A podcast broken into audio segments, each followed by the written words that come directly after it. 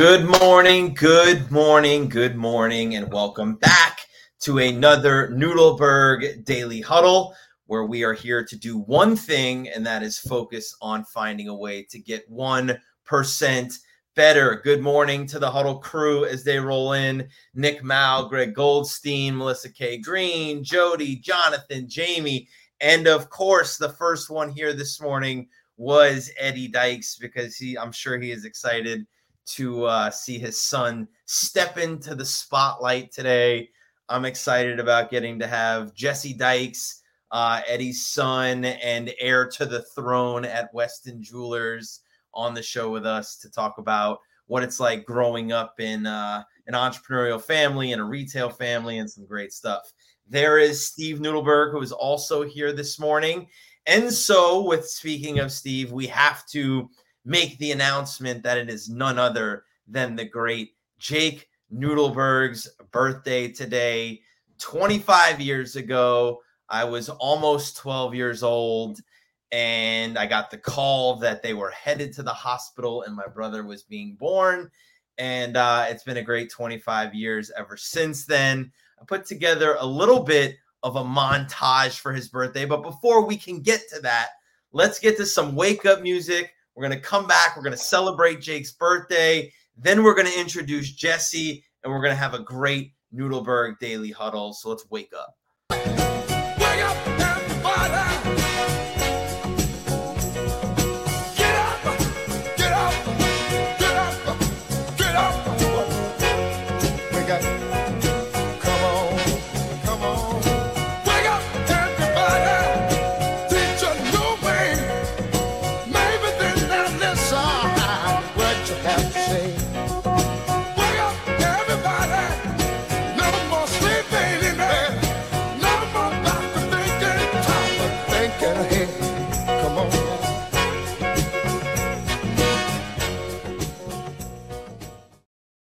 Jake and I have a very interesting relationship, 11 and a half years apart. I wrote about it this morning in my LinkedIn post, but that kind of spacing uh, creates a very unique relationship, blurs that line of mentor and brother and friend and coach. And, you know, sometimes you're competing against each other, but at times in your life, you're so far apart in age that you're not really competing. You're more in like totally different phases of life. So I feel very, very, very fortunate to have been around to uh, help Jake navigate his life, to have him help me navigate mine, and to have him as my right hand man. Shay, do you want to wish Jake a happy birthday? I do. Happy birthday, Jake. He probably needed some help navigating uh, Vegas yesterday. Which I'm sure, I'm sure that the, but I mean, you know, the, it looked like the uh, the speaking engagement went great, the training went great with. Uh, training. We'll give, we'll give, we'll give pops his his little. There it is. Plug. So there's Dad with the Ad Media Group yesterday. Jake was there taking the pictures, so he's not in the photo.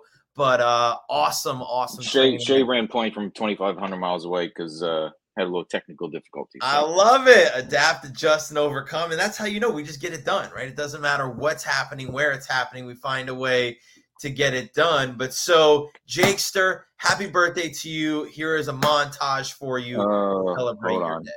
Um, it didn't. I don't know why it didn't download properly. Oh, sorry, Jake. give me one second. give me, give me one second. I don't know why it didn't download properly. Oh, Hold so Jake, we had a really nice montage. I we do, we do, we all do. of these pictures from all of these other from all this whole time frame that we've been together in life. And uh, now we're not going to get to show it because it didn't download properly. So hold on, let me see. Let me see if it should do it really quick. Hopefully. Let's so. see. Let's see if we can adapt, adjust, and overcome. In the meantime, for anybody who was paying attention to sports, there was crazy movement in the NBA last night. Uh, Kevin Durant ends up in Phoenix. Uh, just crazy stuff happening. So there's a lot of movement, a lot of great things going on, new teams. I don't really follow the NBA like that, but I'm a part of a group chat with Jake and his friend Aiden who keep me educated on the topic. So I know it was crazy, and uh, the amount of money that's being spent on the talent and the way people are moving around in the NBA is absolutely nuts. Shay, do we have the video? Uh, it is process should be here momentarily. Hopefully, I'm hoping. Well, other than that, I'm super excited to have Jesse Dykes on the uh, show this morning, and I'll basically do his intro now before we get to Jake's video. But uh, Jesse and I are very similar. Grew up with dads as entrepreneurs, grew up uh, with an expectation, I would say, to go into the business, but found a love and a passion for it on our own, and now have the opportunity to work together with our family. So I'm excited to have Jesse on the show. We're going to celebrate All Jake's right. birthday now with this yeah. montage. Then it's uploading, and I will and hit it. Welcome Jesse to the show. Yeah, let's go. It is up uploading now. So hold on one second. Oh, we're still not ready. You're killing me, yeah. Shay. Well, it downloaded properly this time. So my apologies, Jake, and everybody in the huddle. So you know, I'm a one man show. I can only. Jay, I appreciate the uh the comment on way to fill the air. I'm finding time here. You know what I mean? And so yesterday was a great day for us. I had some great coaching calls. Shout out to Kim Opdyke who is a member of the Dying Tech crew, which is a company inside of Sandy Alexander. They do uh, menus and marketing for large, uh, re- large chain restaurants. Super cool stuff that they do. And we had a great conversation about nightly preparation for morning routine and how having the right routine at night sets you up for a good morning the next day. That was a great conversation. Rock and roll. Let's now, Shay, we're ready. Excellent. Happy birthday, Jake. Here's your montage.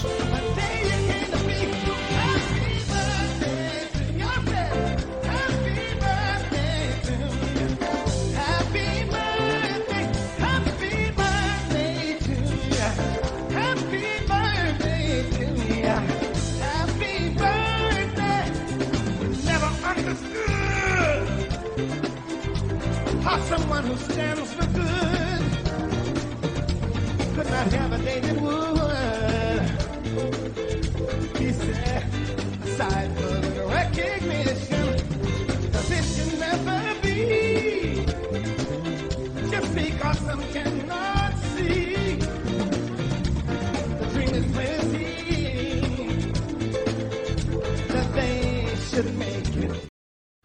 was beautiful. Happy birthday, Jakester! A great montage. We just, had, we just had to make Jesse. We had to make Jesse sweat in the back. Being a young boy, so give me Jesse's walk-up music, and then we will welcome him to the show. Let's go, Jesse Dykes. Let's get him on.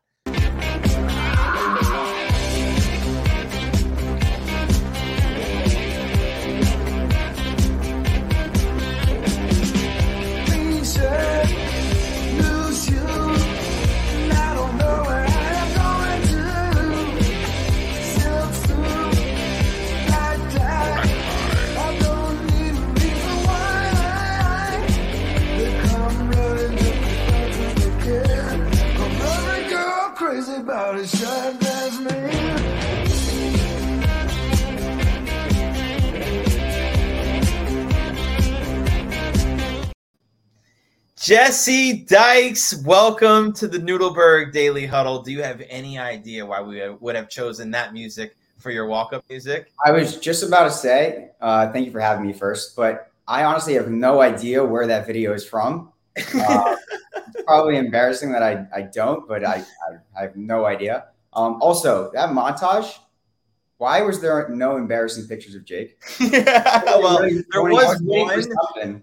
I, I, I spared him and I tried to keep it more recent. I did spare him. There was one from when we played Miami down here where his hair looks like Peter Brady when he was going through this interesting phase in high school where he just decided not to cut his hair okay. and uh, he looked exactly like Peter Brady. So I spared him the rest of it though. But that music, everybody's crazy about a sharp dressed man because you, sir, are forever dressed to the nines as sharp as could be all the time. So, Jesse Dykes, heir to the throne of Weston Jewelers, welcome to the Noodleberg Huddle. Give us your story. Tell us a little bit about where you're from and uh, how you got to being where you are now. Uh, yeah, so I grew up in Weston. Um, so I'm from, from around this area. How much older than Jake are you? You're not 25. How old are you? I'm 26. Okay, you're 26. Yeah. So you're a year older than Jake. So you were close to Jake in school? Yeah, so we actually knew each other in middle school and high school. Um, I think that we first like kind of got to know each other through flag football. Okay. Um, he was like, I mean, a year younger, so obviously I picked on him a little bit when it came to uh, we were we were opposing quarterbacks. Um, that was like the peak of my my athletic uh, your athletic, athletic career. Exactly. Yeah. Um, so that's where that's where we be, began to to become friends. Um, but yes, yeah, so I went to Indiana first for uh, college, and then after that, um, what'd you study at Indiana? I studied uh, marketing and advertising, which, okay. you know, as you know, doesn't really apply much to what I do on a day to day basis here. Sure. Um, but I, I, had a minor of small business management through Kelley, Mm-hmm. Um, so that's kind of where I, you know, started to understand the business aspect of of everything here. So let's um, talk a little bit about growing up before you went to college, though, right? Yeah. Like you you grew up inside of a family. You're third generation entrepreneur, right? Your grandfather started this. Your father took it over. Now you're involved with it. What was it like growing up in that kind of family? Did you grow up inside of a retail store? Were you around the business all the time? What was it like being a kid in that environment? Yeah, well, uh, my dad actually started Weston Jewelers himself. Um, he worked with my grandpa in the jewelry business. Um, it was, you know, more pawn shop related, you know, different types of jewelry. Mm-hmm. Um, my dad always had the idea of going into luxury and high end and stuff like that. Um, so when I was a kid, I would actually go to the store quite a bit. And I think when I was either like five or six, I would go behind the counters and start to pretend to like sell to my mom. Um, she she always you know thought that I would be a great fit for the business, and obviously this was uh, something that was kind of set for me. You know, growing up, my dad always wanted me to get involved. Um, as I got older, though, I never really went to the store as much as I probably should have because I would have learned a lot more you know, well, did you know, like as a kid, you're growing up there, you're a little kid, you go to work with your parents because you have to, and you're there, right. and you right. kind of get indoctrinated into it. Like I remember going to all of the retail stores for ABC with my dad, yeah. and like playing with the toy beep or like you know the the model beepers and the model cell phones, and like to me they were toys. You know what right. I mean? Right. And like I was around the business, but you're a kid when did you like you know in high school did you think you were going to go do your own thing did you not see yourself getting into jewelry i always had one foot in one foot out okay um, and i can actually thank my parents for that because it wasn't something that was forced on me yeah um, they always wanted me to do whatever i would love to do in life and i think it really started to you know become an actual thing for me where i thought that this was a business that i could see myself in when i went through gia in new york Okay, so you graduate from Indiana. Yeah. You come home. Um, so after I graduated from Indiana, I was home for a couple months. Okay. Um, and then I went right up to New York and started the second part of my GIA training. I actually took the diamond course going into senior year of college. Okay. Um, so it was that was when I, I first started to get a love for it. Um, so, explain said, to like, people a little bit about who don't understand the jewelry business or might understand the GIA certification, but don't understand what it means to go be trained in it. Um, I mean, honestly, when it when it comes to diamonds and colored stones, that's like a very you know specific type of you know training, mm-hmm. um, and a lot of people really don't know about it. So like I see people every day coming in, and you know they're not educated. They don't really know about you know diamonds and colored stones, and they have to go make a significant purchase, let's say for an engagement. Um, so you know, especially for me, like I said, like I grew up in it when I was a kid, but you know, I, I didn't really work on a day to day basis within the business. Sure. Um, as I got older, so I was a blank slate going into GIA. Yeah. Um, a lot of the kids that were in my class were international kids. Um, so they, it's a different type of you know business when you grow up in wholesale, which is a lot of what the inter- international kids were kind of growing up in. Yeah. Um, so right out of the womb, they were already sorting through diamonds, like they knew what they were doing. I remember the first day when I was at GIA, um, they actually had us grading diamonds to see where we were at to give us like a placement for each right. kid. Um, and I had no idea how to use any tools. Didn't know how to pick up a diamond and they're expecting me to put like this whole lab grading, you know, performance together. And I'm just like, I have no idea what's going on. We go out for lunch. I kind of separate from the group. This is the first day. I call my dad and I'm like, what the fuck do you have me doing here? I'm never going to figure this out. Um, you know, and he's like, "Don't worry, you'll be fine. Like, you know, you'll figure it out." Blah blah. And uh, a couple weeks later, he came up. We were walking down 47th Street, which is the Diamond District um, in New York, and I was kind of like wa- walking through the windows, like, "Oh, I was like, that's a GVS two, that's an FVS one, blah blah blah." And he stops and he's like, "Who are you, and what'd you do to my son?" That's kind of where I was like, "Wow, I guess I do know some stuff." And then slowly through GIA um, you know, you learn a lot about the details of actual diamonds and colored stones. Mm-hmm. Um, altogether, it's about a, an eight month course. Um, I was in New York for a total about a year and a half, but you know, there's a lot of things that people don't know.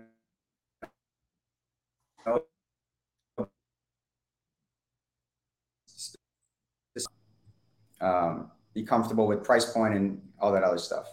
So is that where you would say you kind of found your passion for the actual jewelry business was while you were at GIA studying or was it like what did you really fall in love with? Was it the idea of being in retail high-end luxury jewelry or was it the knowledge of the stone and being able to understand what you really represented?